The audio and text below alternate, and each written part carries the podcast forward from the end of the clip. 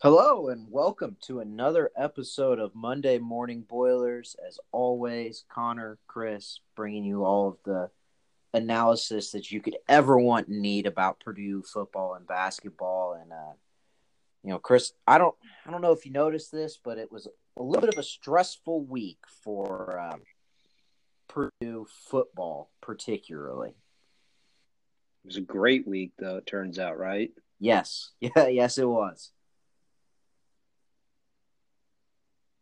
And so, you know, of course, Jeff Brohm's back. He's gonna, you know, he he turned down the uh, pursuit from Louisville. Uh, I think a lot of people, especially in the uh, in the national landscape, thought that was a done deal. And you know, give credit to Purdue's athletic department, to the board of trustees, to President Mitch Daniels. They were able to keep Jeff Brohm and and now it really does feel like we're on the edge of Purdue taking off like a rocket ship as a program. Yeah, no doubt. I tell you, I, I learned myself. I learned a couple of things through watching and, and listening to this entire thing play out. I, I always knew that we had a football coach, right? A, a great football coach. Mm-hmm. Uh, but after seeing all this play out, and specifically listening to an interview that Coach Brohm gave um, on ESPN Louisville. I think it's something called the Deener Show. You can find it online. It's fast. It's a fascinating interview. He talks about his thought process. Um, what I now know is not only do we have a great coach, but we've got an even better man. Yeah, um, he's a guy of high character and high integrity. He made um, a really tough decision, a gut wrenching decision that affects a lot of people besides himself, mm-hmm. except his family. Um, and he committed 100% to Purdue University in a way that I would tell you I'm not sure any coach prior ever has. Um, and I just have a lot of respect for him as a person after listening to him talk about their family and the deliberations they went through because this was not an easy decision. But at the end of the day, he did what he thought was the high character, um, right thing to do. And I have a lot of respect for him for that. It's not easy.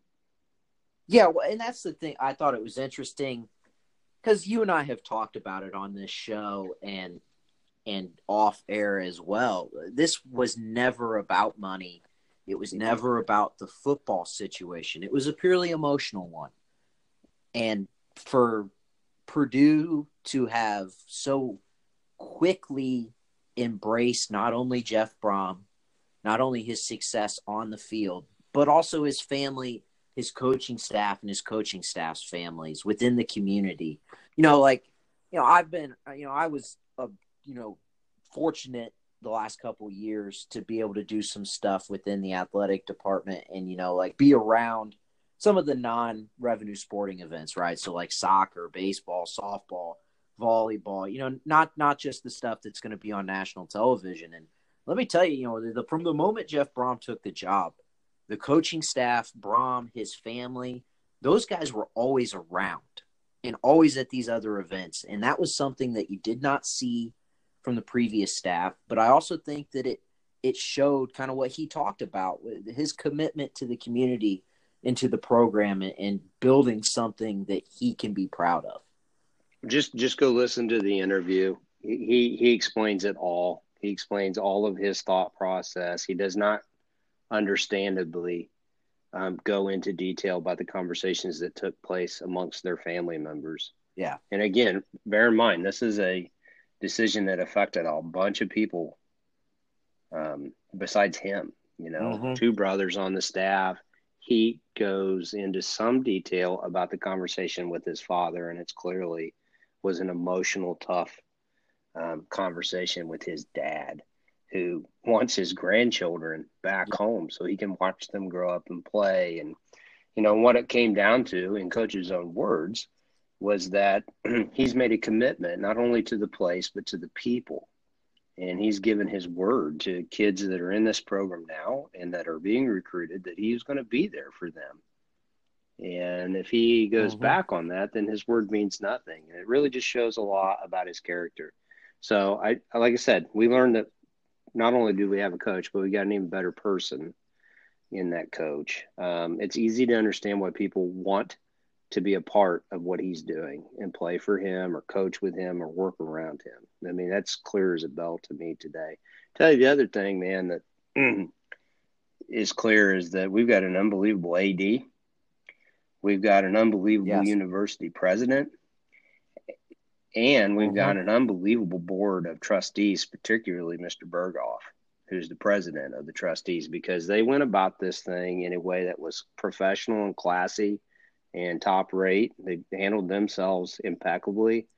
Um, they handled the situation with the Brohms exactly the right way.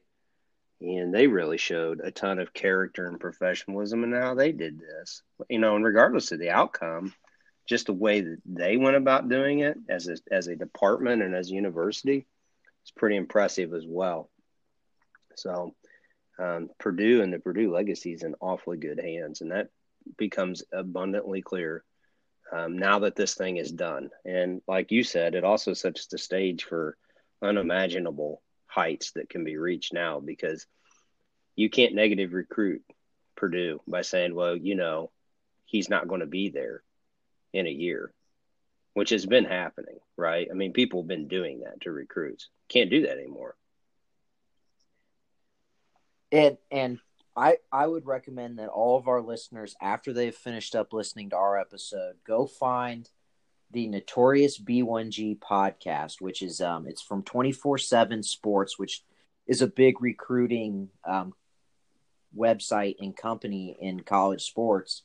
Uh, Steve yeah. Wiltfong, who is kind of responsible for a lot of the analysis within the Big Ten and, and particularly Purdue, really had some excellent insight into kind of the the process for the the current commits. And he he was talking about that there were a lot of programs that were circling waiting to see what Jeff Brohm was going to say. And and Purdue's commitment class was going to dry up quickly if he had left. And he said as soon as Brohm committed to coming back all of those schools just abandoned you know that class is locked in. Uh, he had a lot of really good things to say about a lot of the guys coming in that class. Uh, you and I were were talking about this earlier today. He he said Milton Wright is a kid who runs a sub eleven in the hundred meters. That's which is blazing like Olympic class at six three. Um, he specifically mentioned the two tight end commits who were both like six five. He said they're both, you know, five, you know, four six, four seven, 40 guys at their size. Uh, you know, Marvin Grant was somebody else he was really high on. You know, I think that there are a lot of people, you know, the quote unquote experts, and you and I won't claim to be recruiting experts.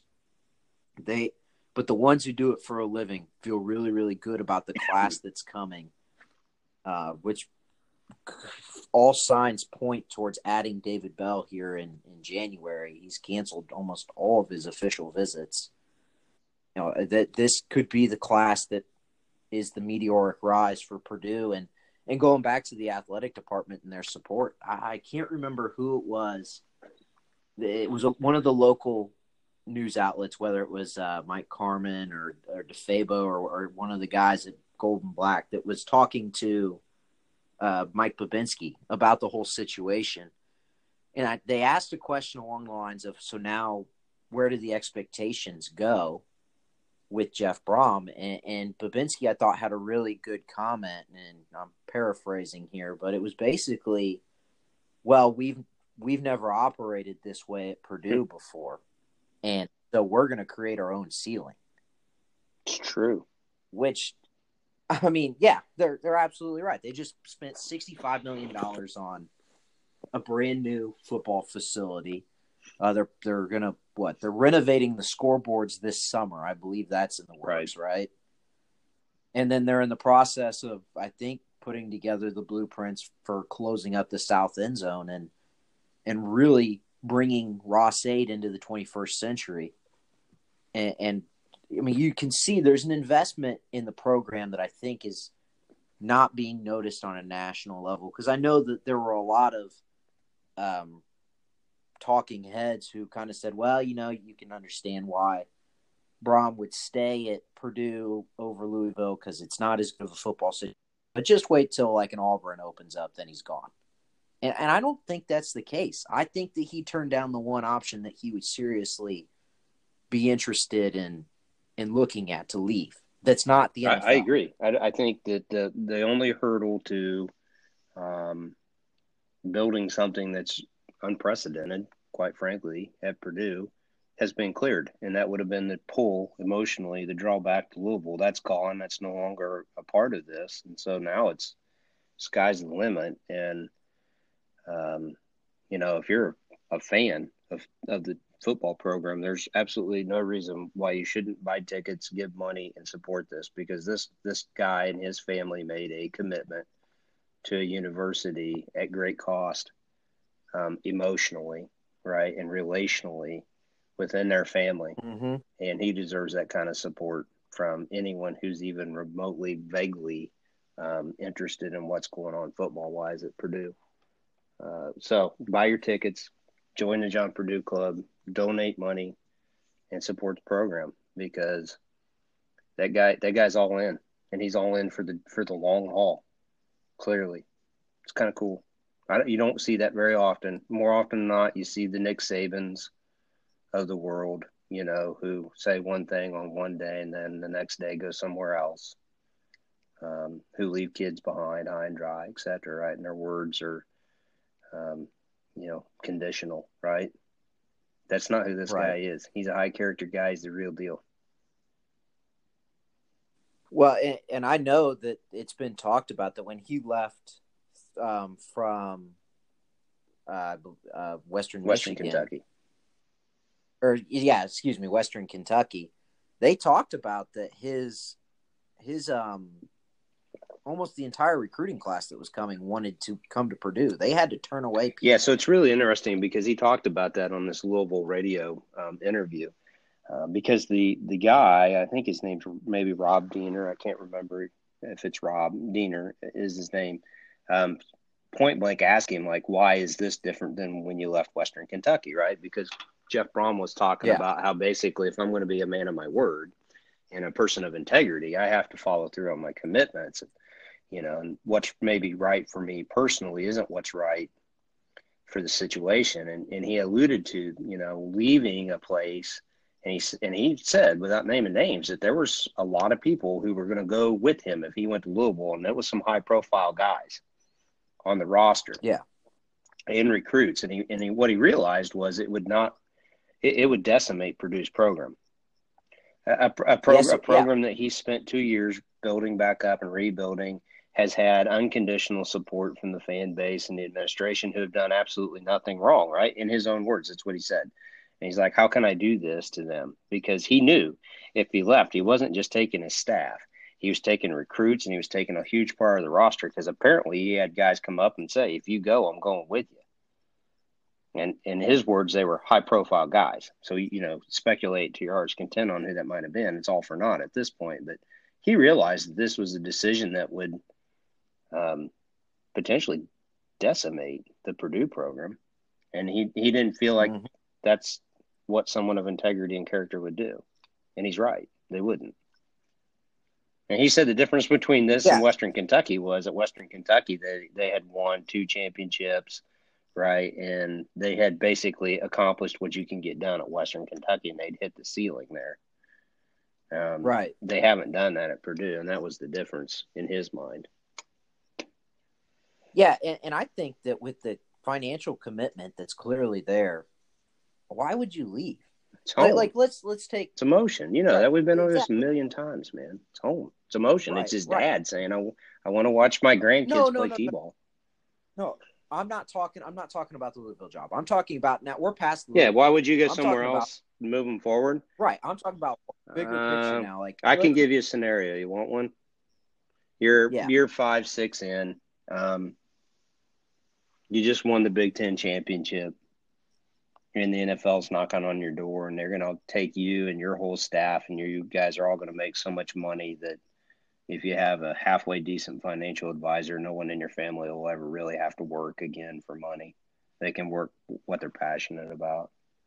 You know, because NFL money is crazy, right? Yeah, and if so that's, that's, like case, five years, then, six years down the road. I could see him leaving Right. for that. Five, six years from now, if the the Cleveland Browns come calling, Jeff, thank you for everything. Best of luck in the NFL. Right. I can see that being a possibility. thank, thank, you- thank you for being the being one of the key pieces that pulled Purdue football from the gutter, which is where exactly was where it was at when he he came in. it And was pretty. It's it was been pretty amazing. low. Right. It's been amazing to see what he's been able to do in two years and, and to think what he could have this program at in in five years, especially if they're able to retain the staff. Because I think that's this that's a piece that goes often unnoticed by the general fan. It's not just Jeff Brohm, who's a tremendous coach and and, a decent is a, and a strong recruiter. It's it's all the other guys on the coaching staff as well that have been so valuable to. Well, you try to keep the band together, and you go to the next big venue, which is the NFL. So you take you take your two Right. brothers with you, right? You take Jamarcus Mhm. Shepard with you, right? You take all those guys with you, and they make big bank, and um, and everybody's happy. You know, it's how you do it. In the meantime, Purdue has to pay them appropriately, and every indication is that's exactly what um, Mr. Daniel Bobinski and Berghoff fully intend to do, and it's witnessed by their actions and not just their words. I mean, they stepped up, and and the fan base stepped up because that money doesn't just materialize from nowhere, right? That's not pennies from heaven. That's Right. that's donor dollars that are pledged by some big whale donors who are, who are saying we'll we'll help, and you can be sure that those conversations took place. Oh, I have, I have, I have no doubt, and you know, like you said, it's really it's a credit to everybody with at the university for for being willing to do the things necessary to keep such a tremendous coach at the school. But you know, moving away, there'll be plenty of time to talk about the future. You can be proud of the Moving you can be forward. proud of the coach that he is, no doubt. You'd be even more Yeah. proud of the person that he is and how he represents himself in the program and the university. It's pretty cool. We got if you haven't listened to it, go listen to the interview. It's a, it's an it's Yeah, a wonderful insight into who he is as a person. Agreed. Yeah, I mean, I I think you hit it I right. have on. I have an uber now- respect for him coming out of that, and it has nothing to do with athletics and X's and O's and football. It has everything to do with who he is as a man. Uh, tons of respect for him. He's a he's a stand up guy. In in a in a world where there oftentimes aren't a lot of them. Especially in that Well, profession. I mean, there are good and bad in every profession, and there certainly are some Sure. shady characters in that one. He's not one of them. He's a guy that you can take pride in representing you. So now looking looking at the action on the field, we we found out earlier today where the uh, Purdue Boilermakers will be finishing up the 2018 season. It's going to be in Nashville at the Music City Bowl, taking on Auburn. Uh, a couple notes from Coach Brohm's uh, press conference today. Uh, they they said Jacob Thieneman intends to play after his uh, infection, and they also felt optimistic that uh, left tackle Grant Hermans, who's been out for about a third of the, the year, will have a chance to play as well. And and Jeff Brohm has been open about how he feels these bowl games are, and you see, a, you know, coaches. Everybody kind of takes a different approach. Some coaches like to use the practices to get young guys reps, and it's it's a reward for the hard work throughout the season and in the summer for the team. But you know, Brohm is a team; they're serious about winning these games. Yeah, it's a quite the juxtaposition to the um, Joe Till or even Danny Hope um, type of approach, where it was seen as a reward that was kind of a vacation. Um, Right. This staff sees it as competition and development, and so you get what three weeks about of extra practice time with some guys um, that probably need to be repped because they're going to be a part of the equation next year. And you had an Mhm. interesting insight on an interview from Karlaftis where he was saying there might be opportunity for him to even come in early and be a part of that preparation, right? Yeah, he wouldn't be. From what I understand, there's I don't know the the full details. Uh, he talked about uh, I think it was on Golden Black Live, which um, if you're a Purdue fan, you should you Yeah, should go listen to that. But they they had an interview with Karlaftis, and they're talking about their paperwork that he can get filled out that he can actually get involved in the practices because he's going to enroll for spring ball on the, the start of the second semester. And that would be huge for his development and just being able to to get some some reps and, and get in and start working with the strength and conditioning staff. But this is a huge opportunity for Purdue to make a statement, kind of like last year, right? You know, last year's game was a great way to cap off the season and it allowed them to take a lot of momentum into the offseason but you're going to get a chance to go up against Auburn, who's a household name in college football. You know, an SEC West staple. Uh, they were in the SEC championship last year. They played in the New Year's Six bowl. They're a little bit down this year, but this is a great test for Purdue and certainly an opportunity. well, it's an SEC school, right? It's a high, high, uh, high value opponent. The biggest thing in my mind is the ability to rep, get reps for guys that are going to have to be a part of the answer next year and and then they get to maybe play in competition a little bit because of that four game and you can still redshirt deal. So guys like Ahmad Anderson, Elijah Ball, um, you know, Corey Trice, right? Those guys can all play in this bowl game and still redshirt, as I understand it. Is that correct? I yeah, so. and so then even throwing a guy like Dedrick Mackey, who's going to have to be a primetime player next year. It's just more practice and more game competition reps for them, and you can kind of start to see what you got, you know, on the drawing board for next year. To me, that's that's a big part of it. It's a huge part of it. Yeah, well, and you're not going to have Lorenzo Neal. He's yeah, done he's for the year. He tore yeah, his ACL. So maybe even a guy like Lawrence Johnson, who's a is a red is a freshman who's redshirting, but is a big talented tackle that I know they're real high on.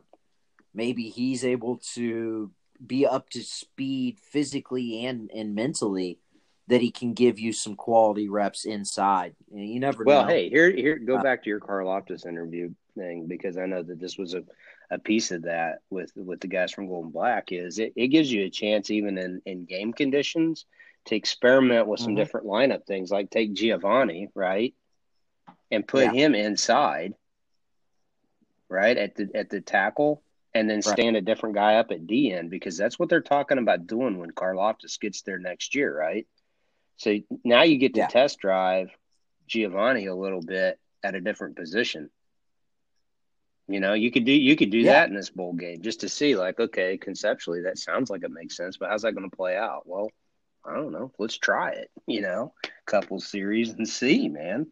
We got three weeks to play with it and practice just to see what it looks like, right? And you've got a shortage there anyways because you know Neal's out with the with the knee thing. So it, it just there's a lot of benefits to playing in a postseason thing.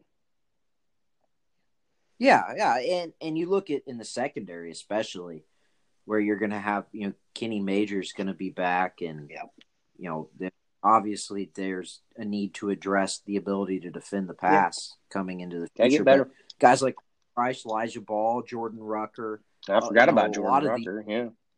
Who's yeah, he's yeah. redshirting. You know, he hasn't played at all. I don't think these guys. It's all time for them to be able to get some reps and. And I do know that that Brohm said that they're not going to use all 15 practices that they're allotted because he does want guys to be able to go home and spend some time with their families. Right.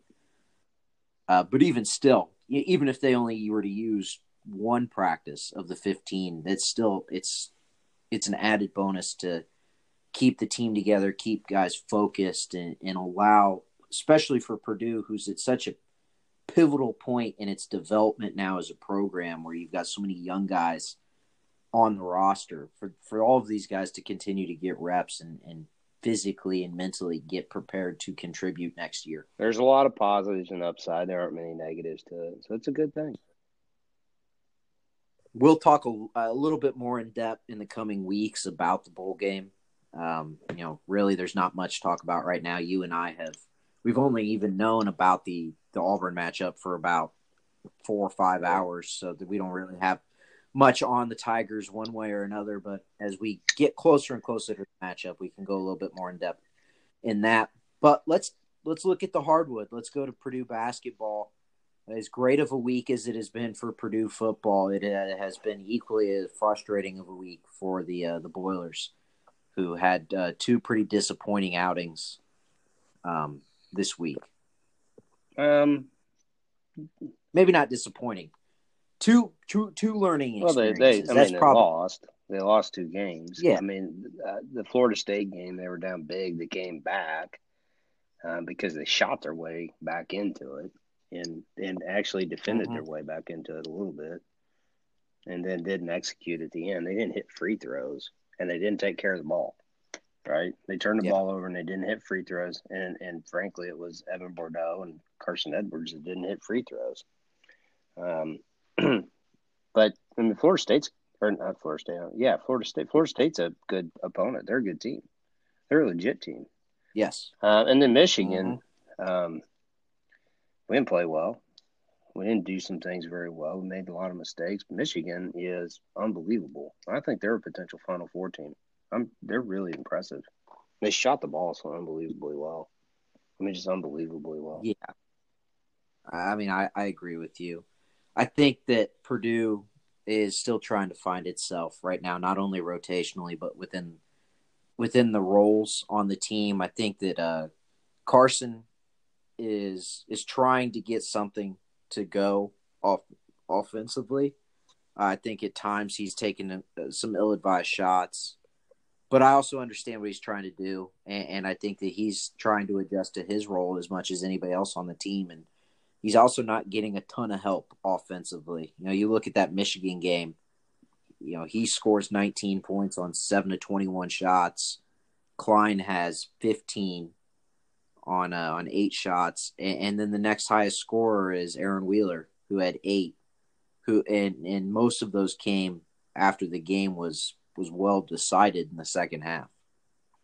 Aaron Wheeler played really well. Aaron Wheeler needs to play more. Grady needs to play less, and we can get into that in depth here in just a little bit if you'd like. I have my thoughts on that rotation and how those 80 minutes of playing time between the four and the five position need to be carved up. I don't know that Carson um, shooting 21 shots is necessarily all bad. I think it's what kind of shots are those 21 shots that's the real concern. Um, he Mhm. has to shoot in volume for this team to be any good because there aren't a lot of other options. Ryan Cline is obviously a very good shooter, um, but he's a secondary guy, right? And then Evan, frankly, has been the number three guy to ride with him. Um, Right.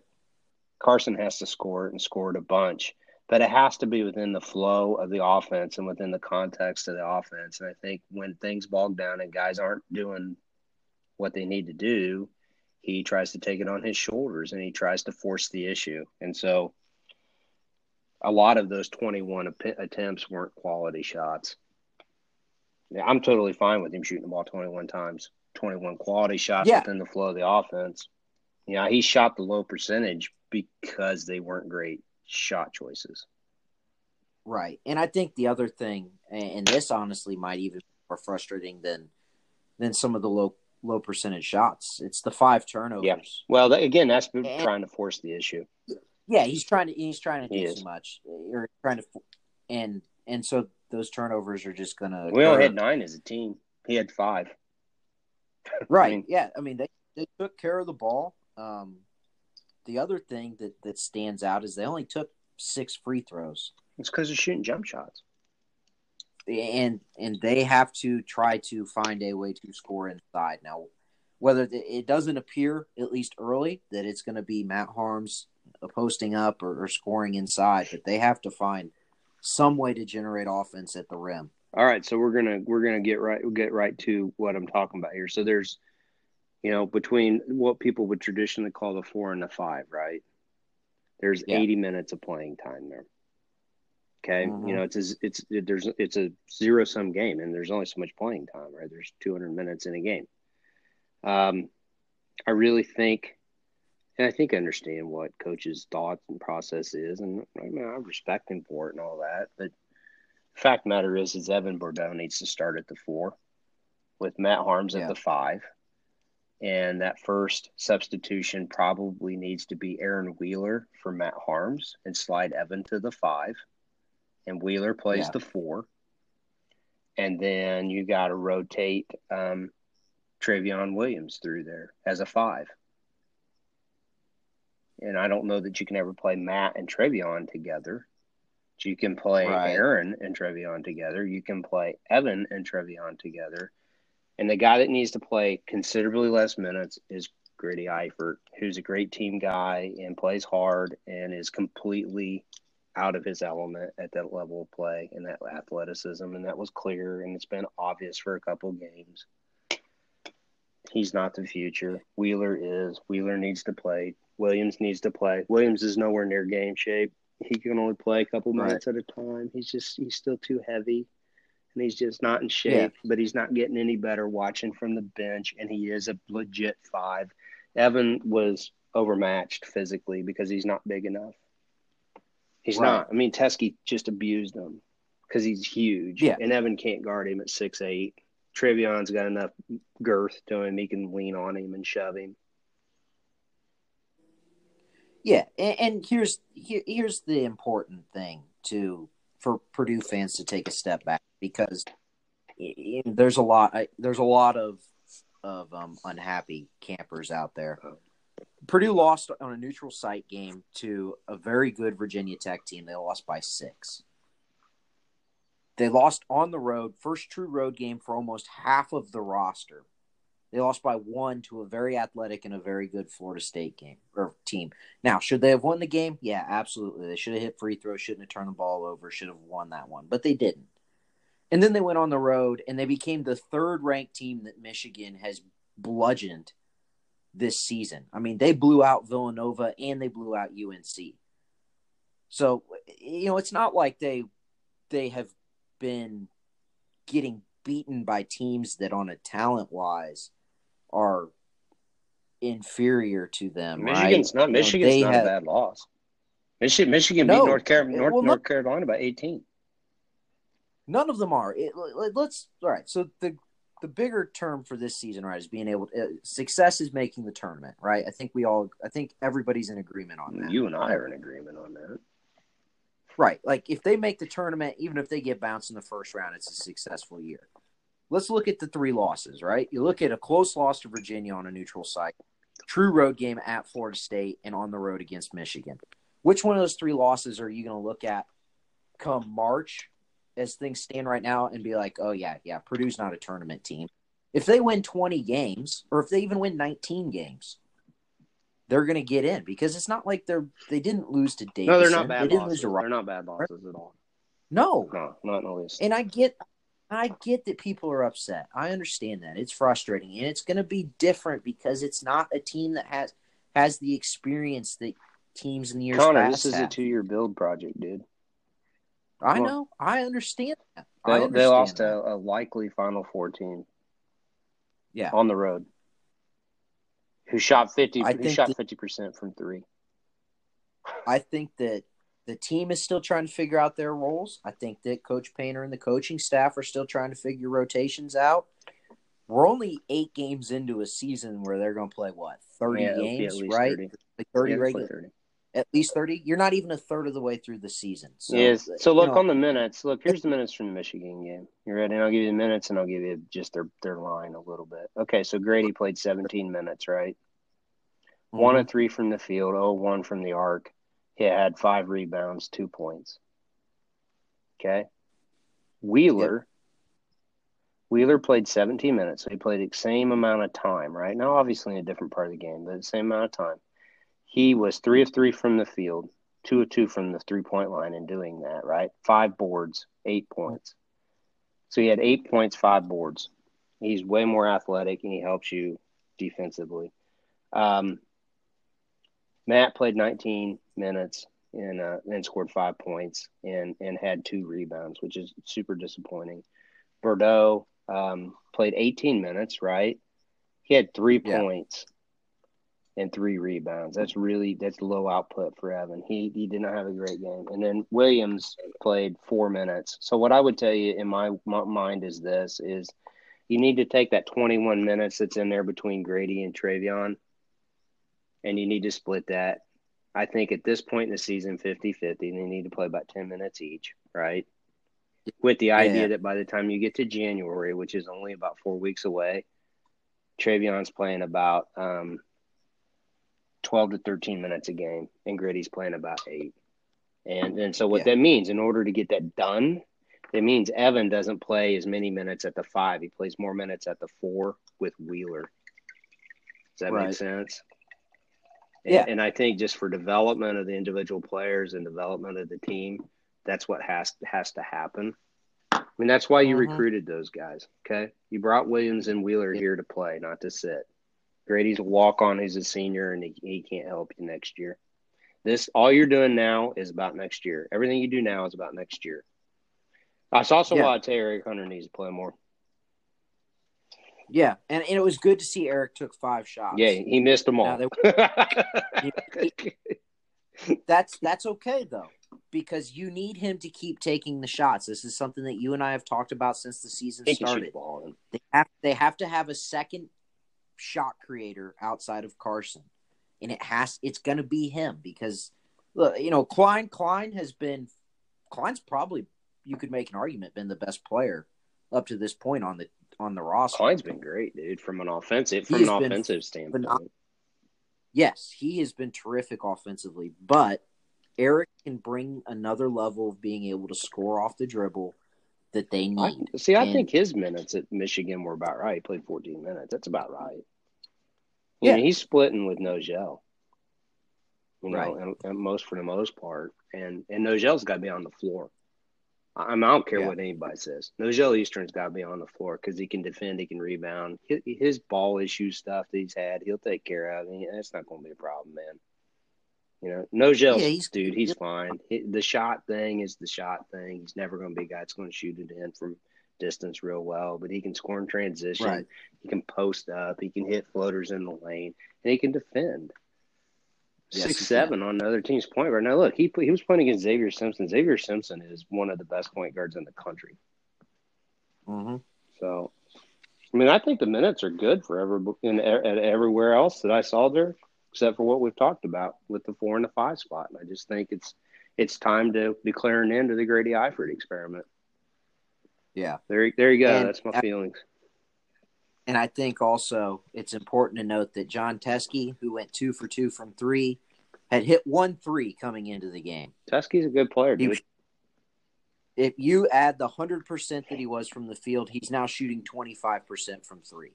Yeah, I'm not worried about Jon Teske's three point stuff. It's what he does around the bucket. Right. And, and Coach Beilein is a, I think he's the best coach in the league, to, without yes. any doubt. I don't even think it's a close second, really.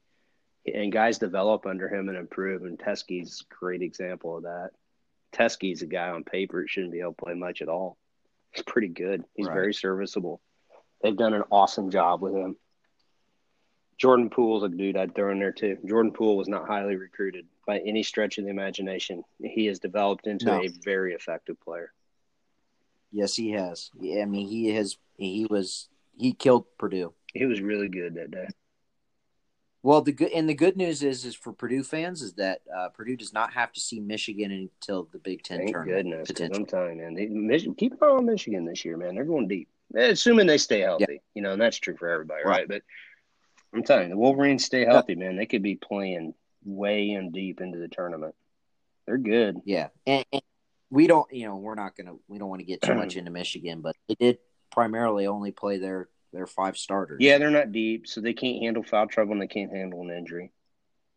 Yeah, but their their five starters were enough to to get it done against. And we're on that day. Okay, let's talk about so the now, next couple. Yeah, so now you know now we move forward. We've got Maryland coming to town for the Big Ten home opener on uh, Thursday.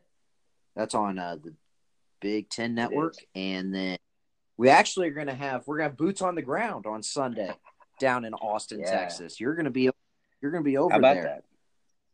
We're gonna we're gonna have a report live from a Marriott in Austin, Texas. More than likely, it, it very it, it, it will. We will record the show from the JW Marriott in downtown Austin on that night. So that's that's an exciting, an exciting occurrence early in our uh, podcast. Yeah. So look, the story here. behind that I shared with you a little bit is I got some guys that I went to school with a long time ago. One of those guys lives in Austin, and so a bunch of yeah. us are hopping on planes and flying in for the weekend for the game, and we're going to go to the game together. So it should be a lot of fun. Yeah, I think I think that uh, you know obviously you'll you'll enjoy being able to reconnect with yeah. them, but looking at the, for Purdue basketball, you know they have struggled with um, their interior defense, keeping talented big guys from scoring. And uh, Bruno Fernando at Maryland is as talented as they come in this conference. And, and Texas has got quite a bit of length inside as well. So there's going to be two more tough tests. And I think all the more reason that your your point about playing Trevion Williams more makes sense. And Wheeler, because you need the length. Bruno Fernando's a specimen, man. Yes, yes, I mean, he is. Jeez, well, Pete, he does stuff. It's like, wow, is that even humanly possible? Yeah, I mean that's Maryland is always one of the more talented teams in the conference. Uh, it doesn't always show up in the win loss column. No, they've not. They've not had the level of success they should for the amount of talent they've had. But Bruno Fernando is a stud. Mm-hmm. Uh, I believe that yeah, they're ranked um, 24th in in the poll, and so it's going to be another ranked opponent. I believe Texas is ranked as well. Yes, they are.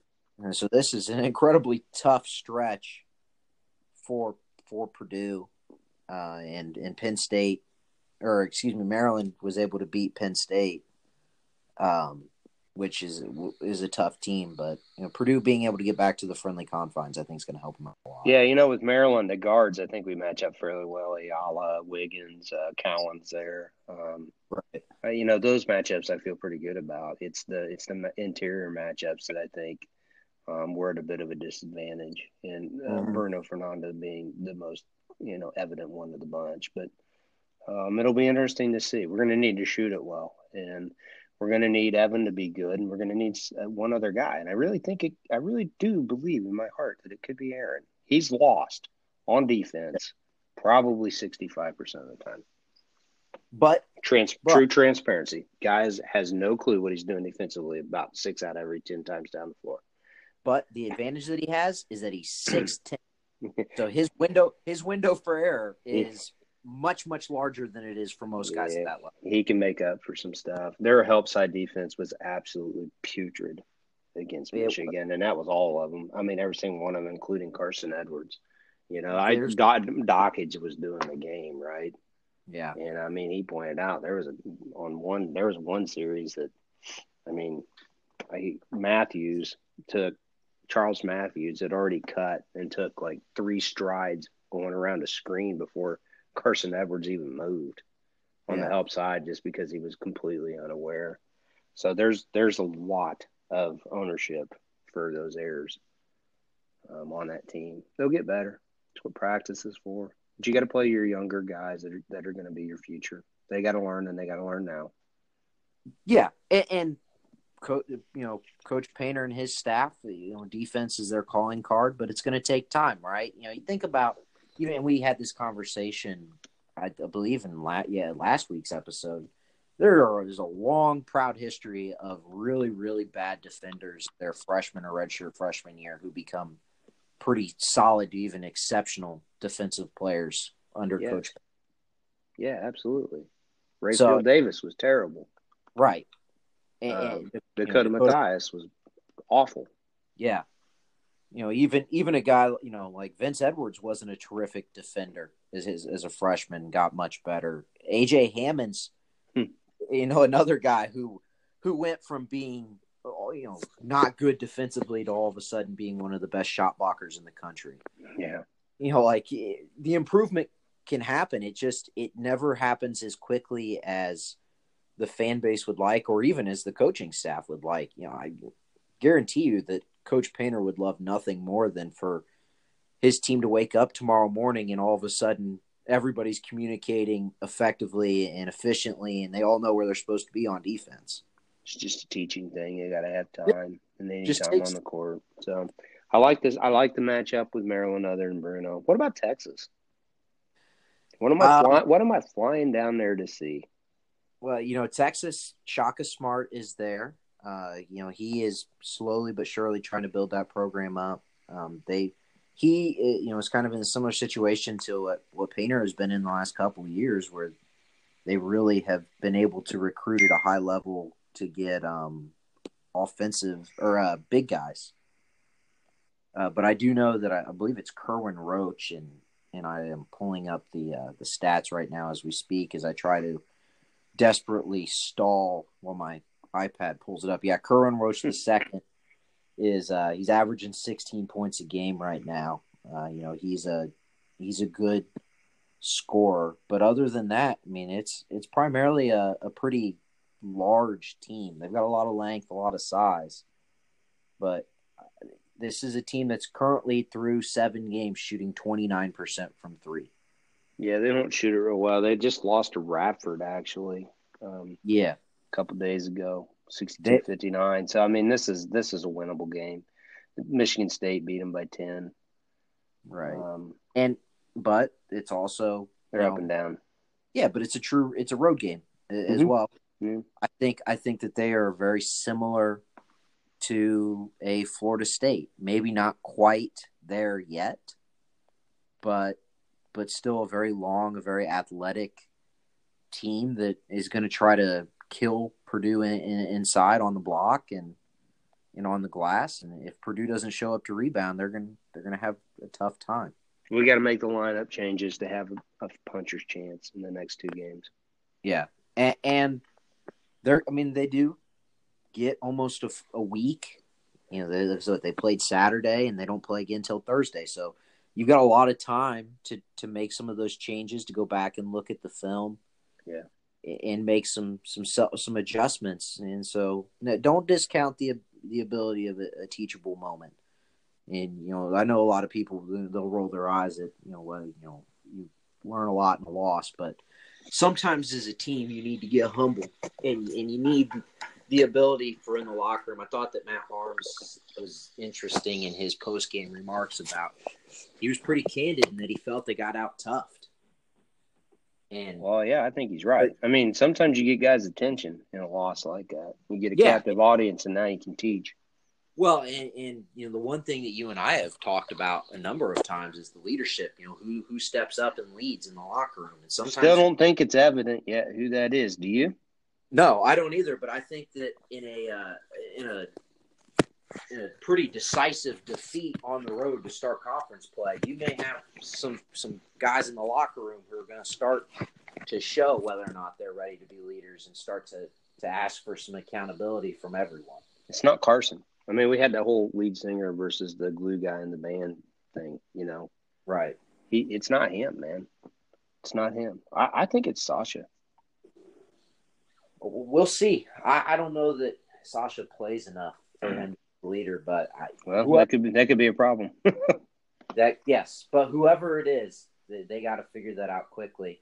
Um, yeah, they need they need to at least take a, a cup. They need to beat Maryland, and, and they they really it would be nice if they're able to beat both Texas and Notre Dame, but certainly need to at least split the pair. You can't come out of this five game stretch with with one or, or no victory. That's going to put no on the rest of the Big Ten slate. We're going to learn a lot, like we talked about through this stretch. Hey, that leader very well could be Nojel Eastern too.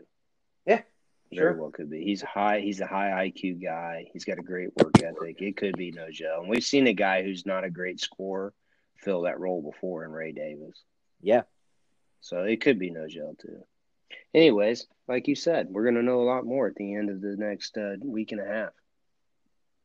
We'll, yeah. we'll see what happens here. Let's hope we see some some lineup tweaks and some minute tweaks. Yeah. Well, and you know, at the at the very worst, allow the uh, the retention of Jeff Brohm to continue to bo- booster your your spirits through the remainder of at least the year. A lot to feel good about there and be very, very, very optimistic.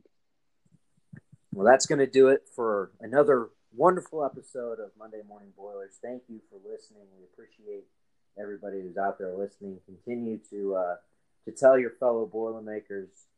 You know, we're we're going to continue to solicit questions and and try to get fan engagement. We'd love to hear from from all of you. We want we want it to be as much of you having input as well as uh, Chris and I. So once again, thank you so much. Boiler up and hammer down.